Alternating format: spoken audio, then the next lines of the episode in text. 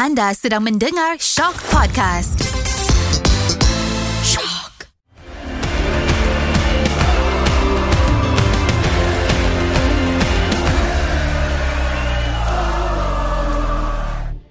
Assalamualaikum dan salam sejahtera kepada semua pencinta bola sepak. Sekali lagi nak diingatkan ini adalah edisi Piala Dunia. Jadi kita tak borak pasal bola Malaysia, kita sekali lagi borak pasal Piala Dunia dan seperti dijanjikan, mm-hmm. aku dan Karam tidak berdua sebab memang kita plan setiap episod untuk World Cup ni kita nak bawa guest. Betul. Dan kali ni sekali lagi kita ada someone special. Siapa kali ni Karam? Dia Zah kemarin tu kan dia seorang yang sangat meminati pemain import Negeri Sembilan Omid Nazari. Kita perkenalkan Faiz Guru. Selamat Ya, datang Faiz. Faiz, selamat datang. Hello, hi, hi, hi. Ya, nampak Faiz muka Woi nampak dia punya mata Rabak Oh. Orang mungkin tak nampak Tapi kita orang nampak depan mata Ya, ya, Ha, ya. Jadi kenapa rabak sangat ni Faiz? Tiga hari betul-betul nah. Game pukul 3 pagi. ya, kalau tak abad juga. Saya seorang yang selalu bangun pagi dan tidur awal. Ha. Jadi ini memang tak kenal dengan lifestyle saya. Itulah antara pengorbanan Faiz Untuk korang semua ha, Yang menonton Perlawanan Piala Dunia Di Esso Arena Ya. Faiz memberikan begitu banyak input-input yang menarik Daripada lahir kat mana Mak suka makan apa kan Ya, Ha, betul. makanan Makanan ruji dia apa. Ha. Kalau biasa orang tanya makanan kegemaran apa Orang jawab yang halal Masa sekolah dulu tulis kan Yang halal Biodata zaman Ah, dulu-dulu. Zaman dulu ha, Itu yang Faiz korek-korek semua Daripada info-info dia dapat Dan bagi kepada korang Yang menonton preview biasanya Ataupun selepas perlawanan Piala Dunia Hmm. Jadi ah, aku berminat nak tahu sebenarnya Biasanya dalam proses kau Korek-korek info ni Ha. Biasanya kau ambil source Ataupun cara preparation kau Untuk recording sebelum tu Biasanya macam mana Faiz? Dia ikut kepada subjek Kalau subjek tu adalah individu Ataupun pemain Ataupun uh, jurulatih Siapa saja yang terlibat dalam dunia bola sepak tu Selalunya kalau dalam artikel-artikel Yang ekstensif ah Di Europe Dia orang akan ada banyak profiling lah. Mhm. Profil pemain atau apa. Dia memang kebetulan Kebetulan ah Kegemaran dia membaca. Jadi bila baca tahu itu kalau individu. Kalau kelab ataupun negara ataupun apa dia lebih kepada multidisiplin lah Hmm. dia bukan saja bola sepak saja. Contoh dia kalau macam minat bola sepak tapi minat urban planning contoh dia. Okey. Town planning contoh dia. So kita akan belajar town planning banyak kat dunia ni kan. Hmm. Jadi kita relate lah dengan Oh. dengan kelab tu. Tak pun contohnya ada orang minat otomotif. Ah, Mungkin dekat certain certain cities oh dia ada car manufacturer dia. Jadi jadi multidisiplin lah. Oh. Okay, j- aku just nak tahu lah. Kita di Malaysia ni especially kita lebih tertumpu kepada European football. Ya. Uh, Bundesliga, EPL, Serie A, La Liga. Tapi bila kau terpaksa cover World Cup ni, kau botak kish yang aku tengok. Bila kau kena ulas, kau kena bagi pendapat komen pasal tim-tim contohnya Maghribi, Tunisia, Costa Rica. So, macam mana kau dapatkan maklumat tu? Okey lah kalau macam Maghribi semua tu kan dah masuk World Cup. Mhm. So memang dia termasuk dalam apa-apa research ataupun pembelajaran aku Mhm. pasal World Cup tu lah kan. Tapi sebenarnya contoh dia Mag- Maghribi tadi yang sebut Mhm. Maghribi kan. Dah tahu lama dulu lah sebab dia pernah masuk World Cup Betul. sebelum ni kan. So mungkin aku pernah stumble upon profile negara tu kan, profile pasukan tu kan. And then carry on from there. Oh. Oh. carry on daripada situ. So secara tak langsung kita dapat tahu, kita dapat update. Benda tu dah ada. Mhm. Benda tu kita dah tahu, negara ni kita dah tahu dar- daripada mana kepulauan mana kita dah tahu. Cuma kita update pengetahuan kita lah. Hmm. Ya. Ah, Mungkin bunyi kita punya podcast episod ni agak serius sikit benda Nampak botak serius kan. lah. Tapi itulah sebab kita berminat nak tahu. Kita selalu tengok Faiz dengan Paling serius lah aku Pal- paling serius. Paling serius. So kita selalu tengok macam time live kan Kish Betul lah. dengan Faiz. Yeah. Diorang punya info-info ni macam eh aku tak pernah tahu benda ni. Betul lah. Ah, tu yang kita pelik lah kan. Ha, Macam, sebab secara jujurnya kalau tanya kita kita kalau tanya macam pasal player tu mungkin daripada EPL atau Yeah. main Champions League kita Yeah. boleh lah boleh sebut. jawab Ya, sikit. ya. ha. Tapi bila macam kau cakap player daripada Maghribi, Costa Rica, Senegal, Ha. mungkin yang main kat Europe kita kenal lah. Hmm, Tapi betul. mana yang main contoh yang main local league, player Asia contohnya macam Hmm, hmm. daripada Arab Saudi, Hmm. uh, yang daripada mungkin Jepun yang mana main J League, Hmm. uh, Korea, kita tak berapa nak tahu. Tapi kita bila tengok Faiz dengan Kish macam kau petik je mana-mana liga atau mana-mana negara, mesti ada info yang unik yang aku rasa kalau Google pun jarang lah kita jumpa. Aku pernah cakap benda ni dengan Kish lah. Sebab beberapa orang sejak kita start jadi partner, hmm. hosting partner in presenting kita punya hmm. show kan. Aku pernah cakap kenapa banyak orang dia bagi tahu kata oh sebenarnya dia tak tahu yang ni dia tak tahu yang ni. Mungkin tu benda yang, yang aku dengan Kish dulu anggap biasa aja. Hmm. So kita ambil pengetahuan tu anggap biasa je. Mungkin minat, mungkin passion aku tak tahulah. Aku tak boleh nak pinpoint lah. Mhm. Jadi ketika kita cakap benda tu pun sebenarnya kita biasa je. So kita tak expect orang Orang akan kagum macam tu ah, lah. Orang kagum apa kita tak expect langsung sama sekali tak. Jadi untuk World Cup ni berapa lama masa yang kau ambil untuk buat preparation? Empat minggu sebelum. Empat minggu sebelum. Empat minggu sebelum aku aku dah mula. Masa tu aku ingat lagi sibuk sikit sebab masa tu liga pun masih berjalan. Betul. Ya, ya. Sebelum ni multi event ke apa Euro ke Piala Asia ke apa kita ada buffer time. Hmm. Untuk Ah, untuk kita prep se- untuk yes, tu kan. ya. Untuk kita prep Untuk kita Kemaskini Pengetahuan Hmm. kita lah kan Tapi ini aku tak ada pilihan lain Bayangkan dalam 4 minggu sebelum tu Segala mm, Liga Eropah pun Kita cover Kita Hmm. jalan Pada masa yang sama Kena prep World Cup juga Tapi it's enjoyable Sangat-sangat enjoyable Hmm. Penat-penat tapi enjoyable Ah itu okey. Benda ni yang aku rasa pendengar di luar sana kena tahu. Sebab aku kenal Faiz. Faiz Hmm. ada kerja hakiki dia. Ya. So dia kena still sambil buat kerja hakiki dia sambil update Ya. pasal uh, liga yang sedang berlangsung. Hmm. Kemudian kena prep diri sendiri pasal World Cup. So yang di luar sana tu mungkinlah boleh cakap ah main cakap ke apa. Tapi sebenarnya Hmm. sebenar-benarnya lah inilah kehidupan seorang Faiz Gurun. Mata barai. Suara tak keluar. Nasib baik saya tak ada pasangan lah. Kalau ada pasangan Mungkin sukar lah Untuk saya Mungkin. Ah, itulah itu yang kalau boleh orang luar kena faham lah nampak Ya. macam nampak macam senang kan kita Ya. just cakap pasal bola tapi kita ada benda lain juga yang kita buat Hmm. masa sambil dia hasil preparation dia yang membuatkan benda tu nampak senang. betul Ha, artinya dia punya research, punya study, dia punya betul-betul mendalami benda tu membuatkan orang tengok rasa nampak senang. Padahal kalau orang buat sendiri, susah. tak sebab sebelum ni pun bila kita tengok kan alah kerja ke, contohlah kerja macam Faiz lah senang je dalam keluar TV bercakap je bercakap Hmm. tapi what, selagi kita tak buat benda tu kita tak tahu betapa susahnya nak terus bercakap Betul. Tak tak sebenarnya senang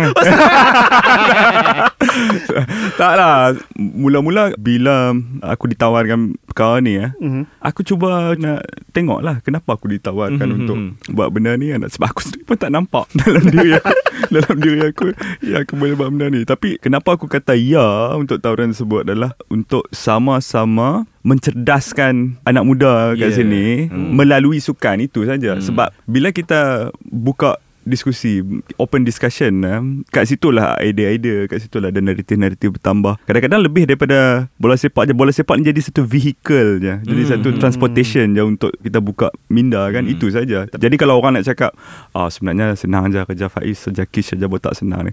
Aku tak terasa sama sekali. Aku tak terasa sama sekali Aku tak terasa sama sekali Jadi mereka sangat bebas untuk cakap Betul lah Dan saja. aku pun pernah lah Hmm. Beberapa kali hadir Dekat rancangan Botak Hmm, ya. Nizam kau pun pernah ada Rancangan Botak Rancangan Burn Dan bila dalam situasi tu betul Eh nak cakap 2 minit je pun Tapi hu, lama betul lah 2 minit Ah, ni betul. nak habis Serius. Dengan sejuk dia, Ha. kau rasa macam, ui lama. Ah, lama So Ah. kita harap yang kat luar sana tu Chill-chill sikit lah eh. Chill sikit Chill-chill lah. sikit lah Dah lah kerjaya dia pun kena bercakap. Tu boleh Ah. campur dia bila di luar orang jumpa tanya pasal bola lagi. Nak cerita pasal bola. Dia, dia, juga. dia sama macam Kalau Juru teknik elektrik ke Wiring ke apa ke Dia buat kerja Dia tangkap gambar Dia letak dekat media sosial ke apa Orang cakap Alah boleh lah kerja wiring ke. Faham faham tak maksud. Maknanya orang cakap pasal Kejayaan Dah macam Nizam cakap tadi Dah kejaya dia kena bercakap. Takkan nak duduk diam? Eh, Betul. Tolong eh. Payah kalau kalau dia diam kita podcast ni payah ni. tanya apa kan? Kejayaan kena kena bercakap. Memang kena bercakap Okay, since kita bercakap pasal Hmm. Piala Dunia. Ya. Sebab benda ni aku dah tanya minggu lepas kat Botak. Hmm. Kau sendiri Faiz, apa memori terbaik kau berkenaan bukan World Cup ni saja mungkin dari first time kau tengok World Cup. Kalau first World Cup 2002 uh, Mhm. Korea Jepun Tapi kalau memori terbaik World Cup adalah Piala Dunia 2010 Mhm. South Africa. Ah, South Masa tu aku umur 18. Mhm. Aku umur 18. Faiz dia tak takut sebut umur. Alah. kau dengan Botak takut. Buat apa? Tak- takut semua umur Aku jujur je. Aku Se- banyak- Sebab masih muda. Masih muda. Aku banyak benda yang perlu dirahsiakan. Masa tu aku umur 18 Baru lepas SPM Mhm. Awal tahun tu Masa tahun 2010 Awal tahun tu aku PPLKN Okay. So 3 bulan. Daripada Januari sampai Mac Aku Hmm. kat PLKN So balik Aku kerja dengan Jiran aku Jiran aku peniaga pasar malam Mhm. Hantar awak Kat pasar malam ada yang Peniaga kuali besar Tahu, Yang tahu, tahu je. goreng Yes. Mi goreng Maggi Ah, goreng tahu, tahu, Ah, Aku tahu. kerja tu lah Oh, okay. Lalu Lepas tu aku dapat tawaran beasiswa lah Masuk Hmm. awal Semua yang diploma Kawan-kawan diploma Semua masuk bulan 8 kot Aku Aha. masuk bulan 5 Ah, Okay. So masa World Cup tu berlangsung Aku dah kat universiti Oh. Aku dah liberated Dengan duit beasiswa yang aku ada Aku layan semua game kat semua mamak Oh, Aku tak okay. layan kat rumah So first experience special lah lah Dia special bagi aku Oh, okay, okay, okay. Hmm, nampak daripada jual kat pasar malam ha, Ah, uh, bercakap pasal ya, bola. ya, ya. Mengejar cita-cita tu boleh boleh di, dikecapi lah. Masa Tak first kau tengok. World Cup tu kau terbayang tak yang kau akan sekarang bercakap Oh pasal bola sepak? Sama sekali tak Kalau kau tanya aku Dulu kita tak tahu Ada kerja yang macam ni tau Di Ya, Malaysia ya. Sebab aku ingat masa Awal 2000 Aku start tengok EPL Aku lebih tertarik dengan Pre-match show Half time show Dengan post-match show Hmm, Okay game tu of course Kita nak tengok Tapi aku lebih suka dengan Apa yang diorang cakap Diorang sembangkan So pada waktu tu Pada usia uh, Pada tahun tersebut Aku dah, dah, dah, dah macam Kalaulah ada kerja-kerja macam ni di Malaysia Aku memang sangat teringin nak rasa. So kau bila yang kau dapat Rasa benda tu? Yang kau cakap Aku memang nak kerja Cakap pasal bola ke Cakap pasal sukan ke Bila? Selepas dapat tawaran tu sebab Oh. Aku mula dengan Botak tak ada tetamu Dia call aku. Dia kata Pok Hang My show aku boleh tak? Aku kata kat Aku ingat Aku kata kat dia Hang gila ke aku, aku kata kat dia Aku kata kat dia Hang gila ke Sebab Program yang Live telecast kat TV Yeah. yeah. Sangat asing dengan Benda aku Memang aku kerja dekat Stesen TV Mhm. Tapi memang Karam pun tahu Semua back end Ya, betul. Semua back end Aku Hmm. tak pernah ada kat depan pun Jadi Okeylah aku pergi lah Jadi bila aku pergi Aku rasa dia menarik perhatian Bukan saja um, Peminat rancangan tu mm-hmm. Tapi Bos lah Bos Ah. dekat arena lah mm-hmm. Sebab tu dia, dia Dia cakap dengan aku Dia nak aku saya, Aku kata okay Kita try lah. Ah, Tapi aku fikir dulu lah Aku fikir lama agak lah Ni betul ke? Ni Sebab sebelum tu kita dah ada Career planning Kita, kita Hmm, nak betul. ke mana Nak ke mana Ah. Nak ke mana kan. Kalau aku accept benda ni Benda tu kena reset Betul. balik Kena buat balik kan. Ah, Jadi itu yang apa aku buat lah. Hmm, menarik ah, menarik. Sangat menarik Rezeki perjalanan. terpijak, rezeki Betul, terpijak. rezeki kata. terpijak. Ha, artinya kalau dulu-dulu masa kecil remaja main bola orang kata apa tu main bola bersukan je ni belajar hmm. siapa kata nampak Betul. pasal bola kan, sepak pun ha. ada masa depan dia Ka- tersendiri Kalau Han cakap macam tu Aku ada cerita lah Kalau aku Ya. boleh cerita Sila, sini. Boleh, sila boleh. Apa tak boleh pula? Masa aku darjah 6 Jadi kegemaran aku dulu Setiap minggu beli majalah bola sepak Mhm. Duit aku Yang mak ayah aku bagi Memang tak banyak lah Hang budak Betul, je. betul lah. Hang, Aku akan kumpul untuk tu Hmm. Duit sekolah ke apa Aku akan kumpul untuk bahan bacaan aku Mhm. Jadi dah tinggi dah Aku kumpul-kumpul-kumpul dah tinggi, Tinggi dah tu. Dulu ada majalah Whistle Majalah Yeah. Arena Yes, Bola yes. Sepak Ah. Dengan Dulu ada masuk daripada Aku tak tahu sekarang masuk lagi ke tak Masuk daripada UK Majalah Match Ah, Match lagi. Yes, Tanda ada seru lagi. eh? Ah, betul. Dia lebih kepada Teenage centered lah Mhm, Dia punya betul. audience masa tu Aku suka tu Jadi Kan darjah 6 UPSR Betul. Mak aku ni selalu lah Bapak aku relax Tapi mak aku selalu suruh aku baca buku Sekolah Buat Hmm. sekolah semua Ada satu hari tu Aku buka buku teks Dalam dia aku letak majalah Dalam dia aku letak majalah Aku kan tengok mak aku tu Mak aku punya bengang Majalah aku yang tinggi-tinggi tadi Mhm. Bakak lah Oh. Pergi bakak majalah aku itu aku rasa pengalaman biasa kalau Ya. masa kita kadang-kadang tapi biasa komik Betul. ah, tak aku rasa pengalaman Faiz ni generasi kita ni banyak rasa. Dia kalau tak bakar kena buang Ah. antara dua Mak aku bakak kat situ Tapi Aku nangis-nangis tengok ni Aku Oh. bakak ha. Kalau lah mak kau boleh tahu yang sekarang kau jadi aku dah aku dah remind dah. Aku dah remind dah. Aku dah remind. Oh Dan dia ingat. dia macam simpan dendam lah Dia ingat, dia ingat. oh Aku kata kat dia jangan ingat saya tak ingat. aku kata kat dia. Oh, tengok Faiz dia dah jahanam uh, di usia 12 tahun membeli majalah bola sepak tau. Hmm. Aku rasa masa kita kecil-kecil dulu time-time macam tu kita beli Dragon Ball. Nah, Ya ya zaman Ah, zaman Doraemon kan? Doraemon. je. Ujang Ah, apa. paling-paling majalah kawan. Nah, kawan. Betul Betul dosa kan? Ah, kawan. Kawan. Tapi Faiz daripada time tu lagi dia dah membaca majalah bola sepak. Mungkin zaman dia. Zaman dia Zaman- betul Tapi lah. zaman betul kita lah. masa tu tak banyak sangat majalah bola sepak. Mungkin kalau kita Dan masa- mungkin zaman kita masa tu duit belanja lagi sikit daripada duit belanja Faiz. Betul. Okey, jadi kita terus ke Piala Dunia Alright. yang sedang berlangsung yeah. ni. Okey, setakat ni bagi korang berdua lah kan. Hmm. Sebab kita dah lalui dah second game week dan habis. Hmm, By the time hmm. kita record ni tinggal dua group lagi yang tak settle. Hmm. Banyak drama. Aku rasa cukup banyak drama hmm. yang sampaikan belum bukan belum hanya hanya ada satu sahaja negara yang dah ada solid numbers. jangan jangan start, jangan start. Se- Selain daripada sukan Politik pun saya minat juga Suka untuk second- saya ingatkan kepada anda Zam Oh bahaya ni. Jangan. Jadi podcast kita bertukar ni. Bahaya. Jangan. So kita uh, Hanya ada satu negara Which is Perancis sahaja Yang ada Point yang cukup Untuk ke second Hmm. round. Hmm. Banyak lagi grup Masih terbuka Dan time ni Aku menjangkakan Ada dua negara lagi lah Yang akan ikut Which is Brazil Dan juga Portugal. Hmm. Tapi bagi korang Setakat dua game week ni Game mana yang paling orang kata mengejutkan. Uish. Okay, kau dulu Karam. Ui banyak Banyak Zam Aku suruh pilih satu. Satu eh Uish Satu Kalau satu aku pilih Arab Saudi Argentina lah kot Kalau Oh, kalau aku terpaksa upset, pilih big satu upset lah. uh, Never on the cards betul hmm. Tak ada Hmm. siapa pun yang jangkakan Benda tu Semua orang uh, Sebelum perlawanan bermula Mesti Semua orang akan ingat Argentina menang mudah Dengan jaringan yang besar Betul. Tapi Aku tak tahu man, di mana salah dan silapnya Argentina masa tu. Aku rasa first half dia orang main baik. Hmm. Sangat-sangat cemerlang. Yep. Chances pun banyak cuma tak tak convert lah. Hmm. Tapi bila Arab Saudi dapat that equalizer hmm. tu, aku rasa Momentum swing ah. Moment, Momentum swing. momentum dah swing and aku rasa spirit dia orang tu terus menaik mendadak dan second goal Arab Saudi aku cakap dengan kau ya Allah manis. Salim Al-Dawsari. Yes. Yes. Tak dijangka dan untuk World Cup kali ni itulah gol pertama yang aku menjerit. Kau kena ingat masa tu perlawanan berlangsung waktu kita maghrib tu. Aku dengar jiran sebelah aku sound. Hoi, maghrib.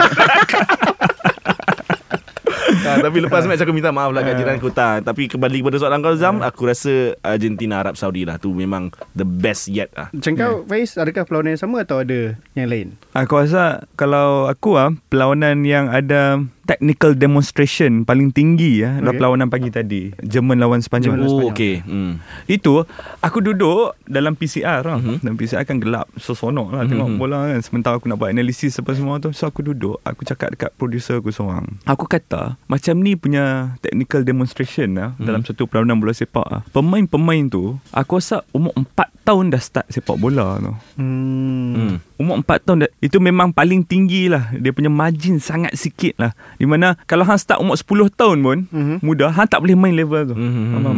Yep. Hang kena, hang kena start dengan sangat muda mm-hmm. dan hang kena dedicate so much to football supaya hang boleh demonstrate benda tu dekat ni. Semalam memang gila, game tu memang gila. Walaupun keputusan dia satu sama, Sama, yep. ada dua gol je Hmm. hmm. dijaringkan sepanjang berapa? 96 102 minit permainan tapi itu perlawanan paling gila lah. Kita jarang nak dapat perlawanan macam tu. Bahkan dalam Champions League pun mungkin jarang nak Susah dapat juga. nak dapat perlawanan macam tu. High quality macam tu. Zam kau macam mana? Aku sama dengan kau Arab Saudi Argentina Mhm. Sebab kita tahu rekod Arab Saudi kat Piala Dunia ni tidaklah begitu cantik. Ya, Betul. Aku masih ingat 2002 dia kalah 8-0 dengan Jerman. Uh, Germany. Hmm. Miroslav Ah, Klose ah, time skor berapa? Hat-trick lah. Yes, Ya. itu antara sebab kenapa Miroslav Klose boleh jadi penjaring terbanyak World Cup. Hmm. Semua berpunca daripada situ.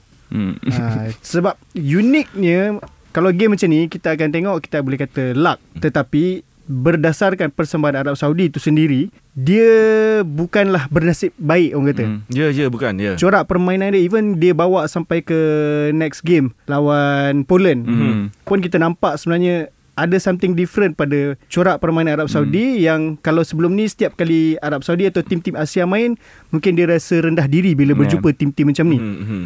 Tapi bila lawan Argentina tu aku tengok kita tak ada benda nak takut. Ya. Ah, dan Setuju, setuju. benda tu aku sangat kagum dan bukan Argentina Arab Saudi je banyak lagi upset lain. Ya. So, kalau nak sebut Jerman, Jepun juga upset. Tapi yang yang aku rasa World Cup kali ni best ialah keputusan-keputusan yang tak dijangka macam ni lah. Ya, setuju. kemudian uh, Maghribi kan kalahkan Ya. Belgium dengan kosong. Jepun aku- kalahkan Germany. Ya. Dan aku macam kenapa boleh sampai macam ni keputusan dia tak dijangka? Adakah sebab kau beraksi dalam suhu yang agak tinggi kot? Aku tak tahulah Mhm, ataupun sebab tak ada macam Faiz cakap tadi tak ada preparation time yang cukup sebab Mhm. uh, kau hanya one week break terus ke World Cup.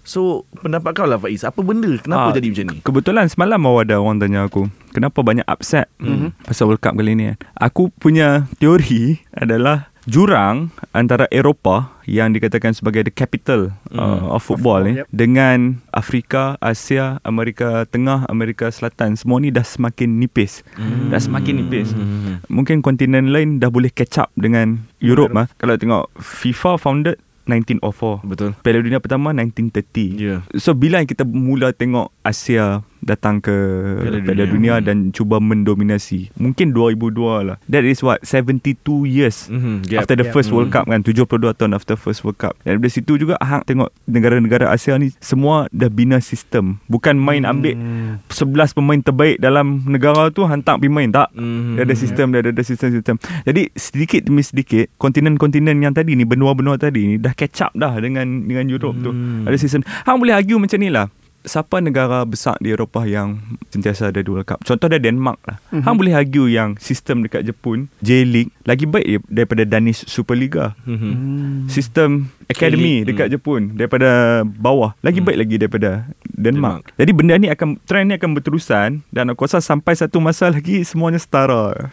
Menarik tu sebab kalau kita fikirkan biasanya setiap kali World Cup Hmm. Mana-mana grup yang ada pasukan Asia selalunya tim-tim sama daripada Eropah Amerika atau Amerika Selatan atau mana-mana lah selain daripada Asia Hmm. akan melihat tim Asia Asia ni confirm lah kita Hmm. dapat 3 poin. Ya, Ya. betul. Tetapi World Cup kali ni membuktikan sebaliknya. Hmm. Di mana tim Asia pun sekarang dah mula tunjuk tapi itulah aku tak nak cakap awal sangat sebab hmm. setakat ni still semua tim Asia tak ada lagi yang confirm Belum layak qualify, ke. ya. Ha, takut benda tu just hmm. another surprise lah. Hmm. Tapi tengok pada persembahan Arab Saudi tu hmm. Aku dapat rasakan sebab bila kita start World Cup tu Qatar first hmm. negara Asia Hmm. yang main and then Iran kalah teruk. Tetapi bila start dengan Arab Saudi menang tu aku dapat rasakan macam itulah bermulanya semua kejutan berlaku di World Cup. Betul, betul. Betul tak? betul. Adakah sebab Arab Saudi punya persembahan ataupun kejutan tu membuatkan tim semua rasa kita boleh ni. Arab Saudi boleh, kita boleh. Mungkin. Mungkin okay. juga, mungkin juga. Uh, aku rasa Qatar pun sebenarnya okey. Cuma first match tu, first match, first half tu aku rasa terlalu Gugup. ah terlalu gugup. gugup. Ya. Hmm.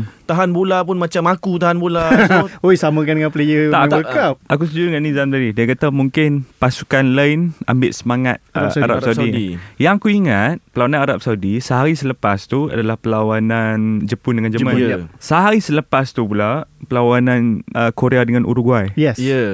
Kalau tengok Korea main dengan Uruguay, Ya, ya. aku boleh katakan Korea uh, were the better team. Betul, Betul, betul, that- betul. on that betul. day. Benda ni mungkin sebabkan Piala Dunia 4 tahun sekali Setiap kali benda ni berlaku Kita anggap dia kejutan eh. 2002 Kita tengok Korea sampai ke semifinal semifinal, yep. 2006 Jepun lepas daripada kumpulan Hmm. 2010 Jepun kalahkan Cameroon Lepas daripada kumpulan Hanya kalah nasib je penalti dengan Hmm. Paraguay Hmm. Yes. Round of 16 2018 Korea menang Sensational win lawan dengan Jerman Hmm. Dekat kumpulan Walaupun tak layak kan Betul. Jadi benda ni dah Trend ni dah mula naik Semua sekarang ni Yang paling tinggi yang kita boleh tengok lah Dan ia akan terus naik Hmm. Dalam tanya aku Aku harap akan ada lah nanti Sel- Selain Korea Selatan 2002 Yang pergi semifinal Aku harap Kalau bukan kali ni Hmm. Dalam tempoh yang terdekat ni adalah Pasukan Asia pula Yang layak ke semifinal Secara konsisten ke Ya. Sebab Macam macam Faiz cakap Menang satu perlawanan tu boleh Tapi untuk dapatkan konsistensi Sebab macam kita cakap Arab Saudi Second game Tak Kalah. menang Ah, Kalah. kalah. Kalah. Ah, So benda-benda macam tu yang, yang Tapi kalah yang boleh dipuji Ya, lah. Betul Kalah yang boleh dipuji Tapi dalam uh, kejohanan carnival macam ni you can't afford to drop Yep, point yep, pun yep. Ah, Betul, sebab betul. peluang tu sikit kan Dan mungkin juga masa tu macam contoh Arab Saudi dengan Jepun dua-dua kalah Hmm. second game. hmm, hmm. Mungkin masa tu diorang terkejut sebab semua orang tiba-tiba letakkan diorang sebagai pilihan. mungkin juga Agak di bawah aneh tekanan sebab kalau tengok pada ranking aku rasa dua-dua tim yang diorang jumpa pun tidaklah jauh Podcast, sangat. po- podcast ni boleh cakap benda-benda berbahaya. Tak boleh eh? seperti Tak, aku nak cakap yang uh, Asia dekat situ sekarang kan. Mhm. Sebab HQ dia AFC ada dekat Kuala, ada, ada dekat ada dekat Kuala, Kuala Lumpur. Oh. Ka, kalau AFC ni mungkin ada dekat Tokyo mungkin dah sampai semi lah. Tu nanti kita tengok macam mana lepas Macam mana? lepas Atau Maaf saya tak boleh lepas daripada kawan-kawan ni.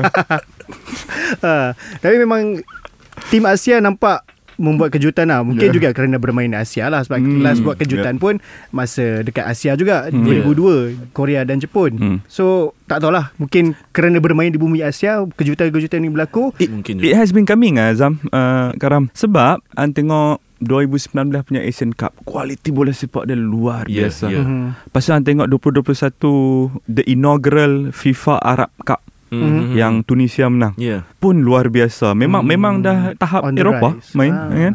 Lepas tu An tengok AFCON Yang baru ni dimenangi oleh Senegal. Hmm.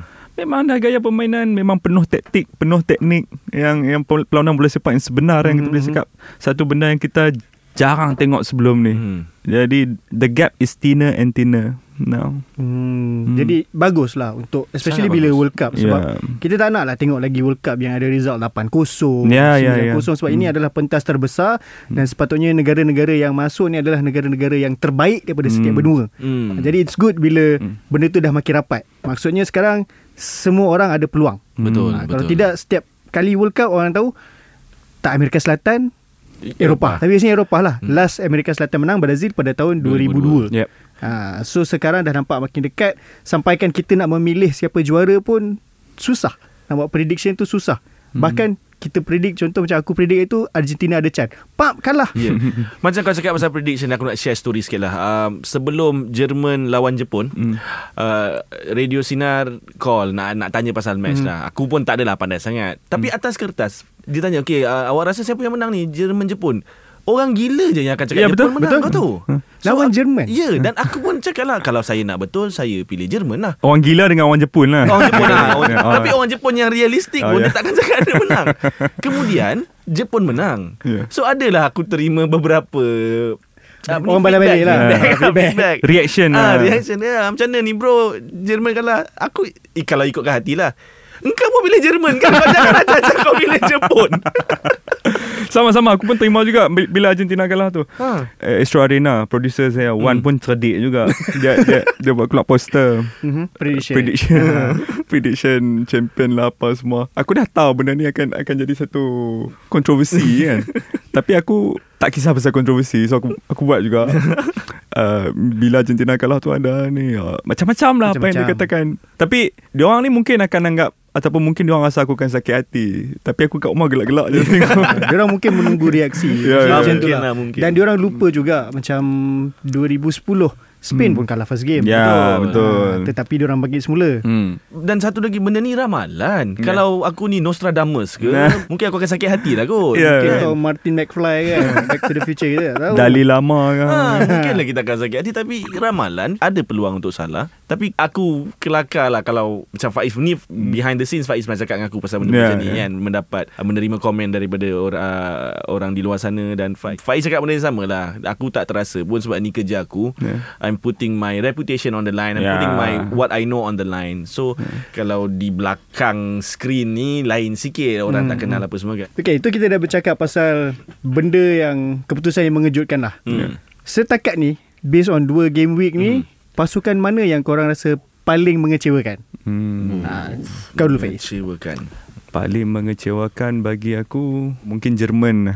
Jerman eh? Dia ada masa yang sangat lama 4 tahun Untuk bina semula pasukan Selepas satu kempen yang Sangat memalukan Mhm. Di Rusia. Tapi tak nampak pun Significant changes tu Tak tak nampak. Mungkin ada Tweaking Satu dua Mhm. Tapi tweaking tak cukup Bila hang berada di Elite level football ni Hmm. hmm. Tweaking tak cukup Hang kena memang Betul-betul rectify Apa problem hang kan Dan juga Euro 2020 Berlangsung baru setahun yang lepas Betul. kan Dia orang ada A perfect platform Untuk set up pasukan apa Bagi aku benda ni Dah hangat di Eropah Tapi DFB ya FA Jerman lah memang Dikritik teruk sekarang ni Disebabkan uh, Lambat buat keputusan keputusan pun bila bila dah lambat buat keputusan keputusan pun tak betul Mhm. keputusan yang tak ideal jadi bagi aku uh, Jerman sedikit mengecewakan lah. satu mata daripada dua perlawanan hmm, Kau Ah, aku rasa sama kot aku dengan uh, pendapat aku dengan Faiz Jerman. Tapi kalau aku nak tukar sikit lah uh, soalan kau tu kalau pasukan yang tak expect dia akan perform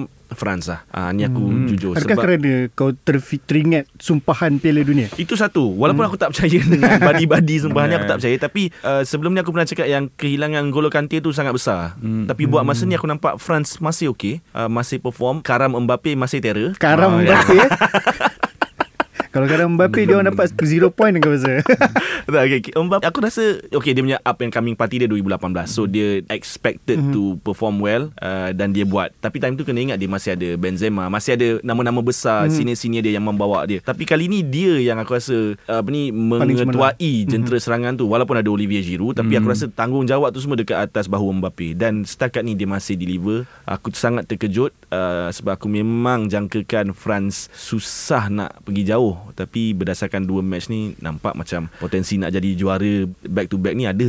Kalau hang apa pasukan mengecewakan um, Kalau aku Belgium. Oh Hmm, itu sangat mengecewakan lah Sebab dengan Nama Yang dipanggil Golden Generation ni Hmm. Dan aku rasa ini adalah Peluang terakhir dia orang Yep. Sebab semua pun dah mula berusia Yeah. Aku rasa sayang lah Sebab Diorang dalam grup Nak kata susah tak Croatia Maghribi Canada? Kalau atas kertas lah. Hmm. Kalau kita nak kata atas kertas Belgium sepatutnya berada di atas sekarang Mungkin dia akan bersaing dengan Croatia Untuk rebut tempat pertama yeah. Hmm. Tapi Performance teruk Bahkan sekarang nampak macam dalam tim pun macam ada gaduh sikit Hmm. bila Hazard bercakap pasal defender barisan pertahanan berusia uh, Vertonghen tak silap aku balas balik kalau belakang tu yang atas pun nampak macam tua juga sebab susah nak skor Hmm. So benda tu uh, sangat mengecewakan. Sebab kau ada barisan player macam Hazard, Eden Hazard, kau ada De Bruyne, Mhm. even striker kau ada Lukaku. Hmm. Sepatutnya tidak ada masalah untuk keluar pada grup ni. Betul. Tetapi nampaknya diorang ada nampak boleh terkeluar awal di peringkat Tak ada kumpulan. perpaduan dalam dalam ha, squad tidak ni. ada ya. unity dan aku tak tahu mungkinkah Roberto Martinez boleh disalahkan juga Aku tengok aku tengok lebih banyak unity daripada barisan pengawal keselamatan kondo aku da, da, da, daripada Pasukan Belgium. daripada daripada pasukan Belgium kali, kali ni. dan Okay, aku nak tanya kau Faiz. Okay, uh, kita tahu De Bruyne definitely lah captain yeah. sebagainya kan Yeah. akan menggerakkan serangan. Hmm. Tapi keputusan Roberto Di Matteo ni bawa Eden Roberto Hazard. Martinez. Sorry. Sorry. Eh tapi aku jumpa Mateo tu dekat dekat dekat San Roberto Di Matteo pula Roberto Martinez Maafkan saya Maafkan saya tuan speaker Tindakan keputusan dia nak bawa Eden Hazard ni Yang jarang main dekat Real Kau rasa Betul ke keputusan dia ni? Dia tak kisah dia main ke tak dekat klub uh, sebab Luis Enrique pun dah buktikan kan dia call up pemain bukan berdasarkan main ke tak ke dekat klub ke tapi kebolehan untuk bermain dalam satu pasukan satu unit seperti yang dia mahukan kan Mhm. mungkin tu apa defensive argument uh, Martinez untuk bawa Eden Hazard kan dan Han juga tak tak boleh nafikan yang selain daripada Kevin De Bruyne Eden Hazard dah yang boleh dianggap superstar Mhm. dalam Mhm. 5 Yep. ataupun 6 tahun kebelakangan ni selain daripada ya Romelu Lukaku Hmm. jugalah kan. Jadi it's a sensible pick lebih-lebih lagi untuk negara yang talent of pool of players dia kecil Hmm. macam Hmm, yes. macam Belgium. Belgium hanya ada dua division, dua division liga. Selebihnya pemain dia semua main di luar. Dia tak sampai berapa 5 6 million population. Dia Hmm, memang memang kecil. negara landlocked yang sangat kecil. Jadi it's sensible. Tinggal lagi macam mana hang nak mixkan pasukan ni kan. Mhm. Eh pasukan ni bagi aku mixture dia yang tak betul bukan Hmm. bukan semata-mata selection. Hmm.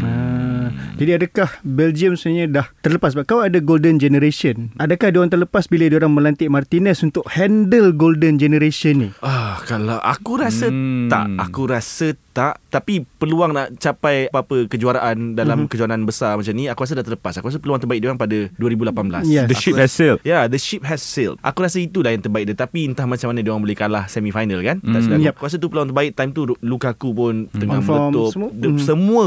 Time tu Belgium memang solid. Cuma sekarang ni kalau kau nak cakap Lukaku pun jarang beraksi. Yep. Kan? Uh, Eden Hazard tadi jarang beraksi. Ada certain player, ada certain type of players yang contoh macam Messi ke Ronaldo. Aku ambil yang paling paling atas lah. Dia hmm. kalau dia baru bangun tidur tiba-tiba kau suruh dia main bola, dia memang boleh perform. Yeah. Tapi ada juga player yang I need time, I need to Hmm. get in shape ke, I need to Hmm. get the match sharpness ke. So Aku tak rasa Lukaku adalah player-player yang jenis bangun tidur Kalau tengah makan betul-betul Kau berhenti makan main bola sekarang Aku tak rasa Lukaku boleh buat macam tu Akulah rasa Perlu- perlukan preparation. dia eh. perlukan Hmm. momentum juga Momentum beraksi tu semua Jadi Untuk tahun ni Aku tak rasa Roberto Martinez salah lah Cuma Macam Faiz cakap The ship has sailed lah Pendapat, pendapat umum bukan saja Martinez, Pak Fernando Santos dekat Portugal juga sama. Dia punya tajuk perbincangan dia adalah jurulatih ni FA hmm. salah sebab appoint jurulatih ni sampaikan dia mismanage golden generation. Hmm. Sama macam Hmm. Fernando Santos Hmm. dekat ni kan. Aku tak aku tak percaya benda tu. Kalau hang pit one on one ah, setiap 26 pemain tu, squad Belgium dengan squad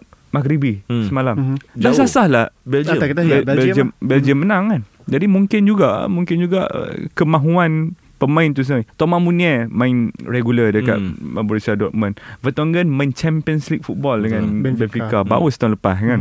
Kevin De Bruyne masih lagi bagi aku the best player in Betul Premier League. Betul Mhm. Apa lagi yang nak? Courtois, Thibaut penjaga gol lah. Golden. Glove sekarang, Betul. penjaga terbaik dunia. Apa lagi yang nak? Jadi itu semua alasan. Jangan sebabkan hang sendiri yang tak ada unity, yang tak ada Hmm, kemahuan, tak ada coach. desire nak salahkan orang-orang lain semua. Ah. Bagi aku tak tak ada fair lah. lah. Hmm. Menarik bila kau sebut momentum dan juga Ronaldo. hmm. Sekarang kita tahu apa yang tengah berlaku dengan Cristiano Ronaldo. Okay Dia sekarang dah clubless. Club. Tak ada club. Clubless. tak ada club. Okay Dan dia dah bebas lah Hmm. Selepas begitu banyak isu Banyak banyak banyak tumpuan lah Kepada hmm. Cristiano Ronaldo Dengan Manchester United Dan now dia dah jadi pemain tanpa klub. Hmm. Jadi adakah kau sendiri adakah kau rasa benda tu dah membolehkan dia dah hilang beban-beban dia Ya. dan boleh fokus sepenuhnya seterusnya membawa uh, Portugal pergi sejauh mungkin. Ya, aku aku ingat macam tu lah sebab dia dengan Manchester United macam satu perceraian yang panjang tapi selepas perceraian tu terjadi semua orang Move lega, on. semua orang lega, semua orang lega. Then not necessarily happy tapi semua orang lega. Okey lah benda ni dah. Hmm, dah settle. Perjanjian matrimoni kita ni dah dah, dah habis kan? Uh, Saya banyak nafkah kat awak, awak, awak ni lah. Jadi dia macam tu lah. Sebab sebab uh, hari tu uh, Ramai orang yang marah dekat Ronaldo ni Hmm. uh, Dia kata Yang timing Ronaldo tak betul. So, uh, Timing interview dia. Ah, Timing timing interview interview, dia dengan Piers Morgan tu tak betul. Dia cakap Kerana satu Manchester United sedang dalam momentum yang baik Uh, nombor dua World Cup is approaching. Mhm. Apa benda semua Benda ni tak resolve ni semua. Tapi Ronaldo sendiri cakap Yang the best timing is my timing. Dan dia dah buktikan benda tu. Sekarang ni dia dah lepaskan Benda tu dah. It's all in the past now. Mhm. Dia boleh fokus 100% dekat Campaign World Cup Portugal. Ini pun World Cup terakhir dia kan? Betul. Dia mestinya nak buat Sesuatu yang luar biasa Dekat sini. Dan dia dah pun jaringkan satu gol. Dan aku rasa ya uh, Dia fokus 100% dekat Portugal sekarang Hmm, kau Karam kau rasa tidakkah bila dia buat macam ni? Let's say Portugal sangkut boleh tak benda tu macam guna balik kat dia? Ha, itulah kau. Oh Ah. tak lah tak. Aku tak nampak Angle yang orang nak guna balik dekat dia. Sebab kalau orang cakap dah Tu lah kau tak ada klub Masa dengan menu pun dia tak adalah banyak sangat minit permainan kan dia tak main sangat pun tak dapat tempat sangat pun. Uh, tapi uh, aku setuju dengan Faiz ini ini World Cup terakhir dia dan dia pun dah buat rekod baru. Dia ni apa je rekod yang dia tak buat. So sekarang dia only male player who scored dalam 5 edisi World Cup so dengan dia boleh still mendongak kalau berjalan tu pada usia 37 tahun aku yakin tim pilihan aku kali ni World Cup kali ni ialah Brazil tapi kedua aku letak aku letak Portugal. Portugal sebab kejayaan dia orang pada Euro 2016 tu yang tak ada siapa-siapa Ya, ya. pun bagi harapan Ada. ha, dan diorang beat all the odds so aku rasa kali ni dengan last try Ronaldo ni aku rasa dia boleh one up Messi lagi kot Oh. Ini penting dia apa kalau siapa yang minat bola sepak kan dia pembelajaran yang kalau rajin kan Hmm. um, boleh gali lebih dalam bola sepak ni daripada sudut psikologi daripada sudut team unity daripada daripada apa segi sekalipun penting so, macam soalan Nizam tadi Hmm. kalau Portugal terkeluar Mhm. Adakah benda ni akan backfire Backfire. Ronaldo? Hmm. Orang yang tahu akan sedang bahawa nombor satu bola sepak is a team sport. Ya Mhm. Nombor dua, tabloid dan media sentiasa akan buat apa-apa saja yang sensasi untuk jual, Jual. perkara depan. Dan itu tak salah juga sebab that's their nature of Mhm. business kan. Jadi hampa kena pandai membezakan sensasi-sensasi yang buatan tabloid dan sensasi yang sebenar. Kalau lah contoh ada seorang pemain Portugal Dia terkeluar cakap macam Oh kami sebenarnya terganggu Dengan Kontroversi uh, Ronaldo. kontroversi Ronaldo Tabloid tetap akan tulis menyalahkan Ronaldo Sebab Betul. itu paling laris kan Hmm. Hakikat dia Kenapa hang rasa hang layak main Portugal Kalau benda-benda macam ni pun hang terganggu hmm, betul Hmm. Faham tak? Hang sepatutnya world class players Main You play je at lah. the best Main je, clubs yep. in the Europe Hmm. Main je lah Jangan Ini sibuk. just just satu daripada 26 pemain Hmm. Hal dia hal dia Hmm. Hal hang yang dengan pasukan hang Hal pasukan hang Faham benda-benda macam tu kan tu pun so tabloid tak masuk jalan mangga pun Ya, mangga. 아. Segala posing segala posisi Kan tu humor tu Dia Aduh. sebut masalah mangga apa mungkin masa tu kecil kita tertengok Oh, okey, okey. Ha. Budak-budak sekarang Majalah tu apa? betul ha. so itu bercakap pasal minit permainan lah hmm. So sekarang kita cakap pasal minit perlawanan. Okay Hmm. Satu benda yang menarik bila kita tengok dalam World Cup kali ni, dia punya extra time tu melampau-lampau. Hmm. Ha, ada yang sampai 13 minit yang mungkin kalau kita bawa ke Liga Malawi bak kata botak, benda tu akan jadi kontroversi. Tetapi tidak di World Cup. Ha, ha. Okay Bahkan Pierluigi Colina sendiri ada bagi tu sebab kenapa adanya extra extra minit ni. hmm. Jadi bagi korang sendiri Adakah korang rasa Benda tu Seronok je lah Kita lagi suka ah, Aku dah bayar tiket yang mahal 90 minit je Dapat extra lagi, lagi Sedap ni Eh, Okay uh, Faizal dulu Faizal Ha, Faiz. Hmm. sudut pandangan aku dia lebih pada personal lah sebab seperti kebiasaan dah kita tengok di Liga Bahamas lah. Liga Bahamas, ah? di, di, seperti kebiasaan kita tengok di Liga Bahamas terutama sekali di Bahamas Cup. Di mana di mana knockout. Di mana knockout. kan? Uh, pemain-pemain uh, terutama sekali goalkeeper. Uh. Mhm. kalau dia dapat bola Dia dapat buat apa-apa save Dia akan tendang bola tu out. Lepas tu dia akan baring. 4 minit sekali. Anda adalah atlet profesional Mhm.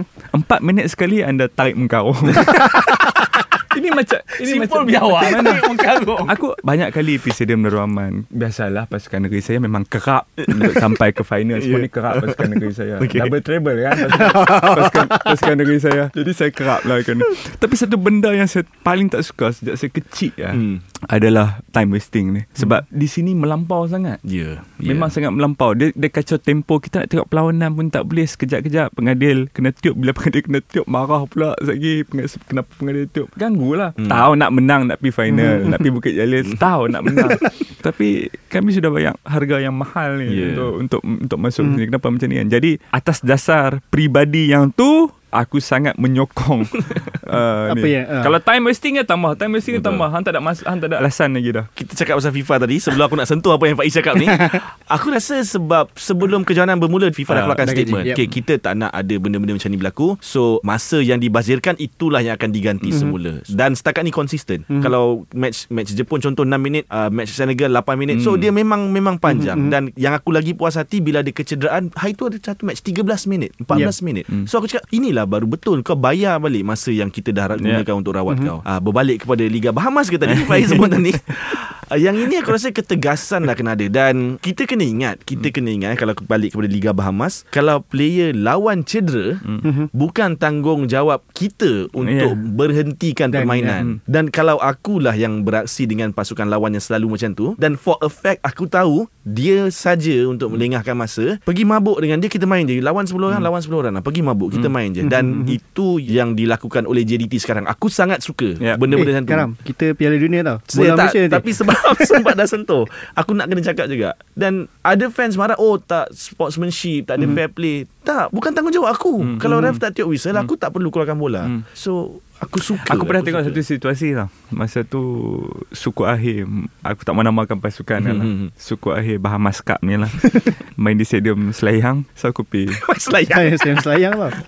Aku pergi Ada selayang kat Bahamas Aku, kan? Han tahu lah Stadium Selayang kan dekat Ya dekat Hmm, betul. dekat dengan padang kan Mhm. dekat dengan padang aku kat situ kat belakang uh, bench kedua-dua pasukan ni lah uh, pasukan negeri aku Hmm. lawan dengan satu pasukan ni lah di di di, di, di Selayang suku akhir dorang nak pergi separuh akhir kan Hmm. jadi negeri aku ni yang keeper dia ni dah tangkap bola dah hujung-hujung ni nak dah nak menang lah. Dia tendang lah dia clear lah. which is normal lah. Mhm. hang push up lah kan? Mhm. anda nak menang ni. Coach marah. Goalkeeper. suruh coach suruh Baring. Baring. Aku kata Ya Allah. Tapi aku terkejut dengan diri aku sendiri. Sebab aku tak serik. Aku masih lagi pergi tengok Kita kau dah sayang. Ya. yeah. Macam tu Ya, lah. betul. Tapi adakah bila dia buat pertambahan masa ni Akan Orang kata stop kan Benda-benda melengahkan masa ni Mungkin, mungkin. Mungkin. Dan ia perkembangannya bagus lah pada aku. Sebab contohlah katalah kau tim yang kerdil lawan gergasi. Hmm. Kalau sebelum ni kau selalu gunakan Hmm. uh, taktik melengahkan masa ni kan. Sikit-sikit panggil Ah, sikit-sikit stretcher stretcher, stretcher. Tak, yang kelakarnya bila keluar je terus sehat Oh, walafiat. sehat. Turun stretcher Ah, siap. terus sehat. Tu Stretcher tu lah ubat lah So kalau masa yang dibazirkan ketika perlawanan tu 10 minit tapi pada hujung perlawanan tu referee ganti balik 10 minit. So dia kenapa dia nak buat benda tu? So might as well daripada kau main 55 minit kau just habiskan 45 minit tu dengan beraksi bersungguh-sungguh. Aku suka. Soalan lah tu Aku dah pernah fikir lah Aku rasa apa tau Okay contoh ha Dah habis 90 minit uh-huh. Tambah 10 minit Mhm. Okay Tambah 10 minit Minit ke 90 Sampai ke minit ke 100 tu Mhm. Yang tu permainan dia Mesti lagi intense Ya. Daripada minit ke Yes, 80 Sampai yes. 90 Hmm. Jadi kelab uh, ataupun pasukan-pasukan yang mendahului ataupun nak mempertahankan lead dia tu akan pick up banyak kali sebab nanti lagi intense ni. Baik-baik kita habiskan Betul. cepat tak payah Hmm. time wasting kan. Aku tu Hmm. kalau kalau pemain tu boleh berfikir lah kan. Aku rasa FIFA buat ni betul dan kalau pasukan apa ni Hmm. persatuan lain FA lain nak ikut bagus Ya. tapi kena dimaklumkan dan konsistensi tu kena ada lah. Ya. Jangan jangan hanya perlawanan-perlawanan tertentu je yang jadi macam tu. Eh lain macam Tak, tak, tak, tak. Aku tak. suka sebab dia sentiasa diuji di pertandingan terbesar lah. VAR 4 Yes. tahun lepas pun Hmm. diuji di Hmm. Rusia, sekarang ni diuji di sini dan aku harap ini menjadi ikutan lah. Itulah World Cup dia ada extra time Yang extra Kita tidak Sebelum aku tamatkan Jangan sampai aku time wasting. Aduh Terpaksa tambah lagi dah ni Ah, Okay Ni last lah eh. Okay, last. Ah, Pendek je Selepas uh, Dua game week ni Adakah ramalan korang Siapa akan jadi juara Masih kekal Ataupun Ada perubahan Kau dulu Karam Okay aku um, Macam aku cakap tadi aku First choice aku Brazil Second choice aku Portugal Tapi Aku tak tahu Aku rasa ramai kot terlupa pasal Spain mm-hmm. Aku rasa Mhm. uh, Dan lepas dua game Spain main Aku dia dah macam kembali kepada zaman dominasi dia dulu 2008, 2010, 2012 tu. Ada aku dapat nampak flashes, glimpses of pasukan yang terdahulu, uh, striker yang biasa-biasa. Aku rasa lah Morata, siapa lagi yang Spain bawa? Ferran Torres. Uh, Ferran Torres. Ferran Torres pun bukan, Bukan striker, striker, sebenar. striker. So aku rasa Spain ni tak boleh dipandang Dipandang sebelah mata. Aku masih kekal lah. Sebelum mula kejohanan Boleh check dekat uh, Ezra Aku punya ramalan Juara Argentina Naik juara Spanyol. Mhm. Hmm. Aku ke, aku kekal lah Dan mungkin kau je kot yang cakap pasal Spanyol Aku tak nampak Nama Mungkin, Spanyol di mungkin. di mana-mana poster lain Mungkin Ya betul Aku rasa Sebab semua bagi aku Dia sepatutnya menang Euro 2020. Tetapi Hmm. Di semifinal lawan dengan Itali, dia memang memang ayam-ayamkan Itali. Hmm. Cuma silap dia dia tak dapat jaringkan satu gol. Kalah penalti eventually. Hmm. Hmm. Kalau dia layak ke final tu, England tak habis, tak England faham. habis. Hmm. Eh, Nizam ni saya tanya kita je Kau ada nak tukar tak Ya. tim kau? Aku rasa masih sama Cuma betul lah Aku rasa aku tambah Spanyol Spain, di bawah kan? Aku tetap Hmm. memilih Argentina Kerana romantis Messi Hmm. menang tu ha, Sebab semua orang mesti bayangkan Tak Ronaldo Messi Tapi based on kalau nak Berbandingkan Squad aku rasa Argentina lah Mhm. ha, Tapi rupanya Bila tengok Spanyol Macam aku kata Glimpse of the Ah. past Kau Dia- tengok dia Gavi macam, dengan ah, Pedri Dah macam Iniesta Ya. dengan uh, Xavi Dia macam permainan Tiki Taka 2010 tambah aggression. Yes. Nah. Sangat setuju. Uh, first match tu dia lawan Costa Rica Costa Rica. Okay. Hmm. Aku jangkakan menang tapi aku tak jangka Sepanyol boleh menang besar macam Ya. tu. Tapi lawan Jerman tu aku cakap, eh, Hmm. Macam ni ah, boleh mainan bukan gila. bu- eh. kau dulu dua tiga tahun lepas kau tak macam ni Hmm. pun. Kenapa tiba-tiba kau dapat benda ni balik? So uh, something something to look at Ya. lah. Kita ucapkan terima kasih kepada Sama, Faiz sama. kerana sudi jadi guest kita dan kita boleh cakap adakah ini kali terakhir Faiz muncul? Ah, harap-harapnya tidak Faiz eh. Harapnya tidak. Harap-harapnya Ah. tidak. Saya sentiasa ada. Saya- Saya menanti banyak jemputan. benda banyak insight yang kita nak ni dan jangan lupa ha kepada semua pendengar Ultra Squatchy Termasuk Faiz. termasuk Faiz Oh, ya. ha, mungkin Faiz boleh buat shout out juga dekat punya social media Boleh, boleh, boleh. Ah, 1 Disember nanti akan dibuka undian untuk anugerah shock jangan lupa undi Ultra Squatchy ha, kita takkan nak tengok orang je angkat piala Yeah. World Cup nanti kita pun angkat piala atas Betul. tu nanti aku angkat karam oh, macam macam piala dunia kan ha. Kalau tak menang, kalau tak menang, anu- anugerah tu bagi tahu saya lah saya bawa lah minum ke. dapat kalau kalau tak menang. Dapat kalau juga tak menang. cup air lah. ha. Ah, jadi uh, mulai 1 Disember boleh start undi di laman web Shock dan juga aplikasi Shock. So ke semua pendengar harap-harapnya terus bagi undian kepada kami uh-huh. untuk kami terus berkarya, berkarya. Berkarya. Ah, ini adalah, inilah satu Ya. bentuk karya juga. Ya. Kita ada tercalon untuk dua kategori, Dua ya. kategori, Uh, Nizam Anugerah Shock Shock, Podcast of, the Year, dan juga Most, Popular, Ha, Podcast. Sekali aku Wow. tanya popular ke? Ah, Boleh lah ha. Dan jangan lupa Kita tetap akan ada Episod Bola Sepak Malaysia Mhm. ha, Jangan risau Tetap akan ada Setiap minggu demi korang ha. Ada orang nak minta sangat banyak Kita bagi banyak ha, Korang dengar Tak dengar Tak undi Siap ha. Jadi itu sahaja daripada aku Nizam dan juga Karam Ditemani oleh Faiz Mhm. Sehingga kita berjumpa lagi Teruskan menyokong bola sepak Tak kira lah bola sepak Malaysia Atau bola sepak dunia Assalamualaikum dan Salam sejahtera kepada semua jumpa lagi.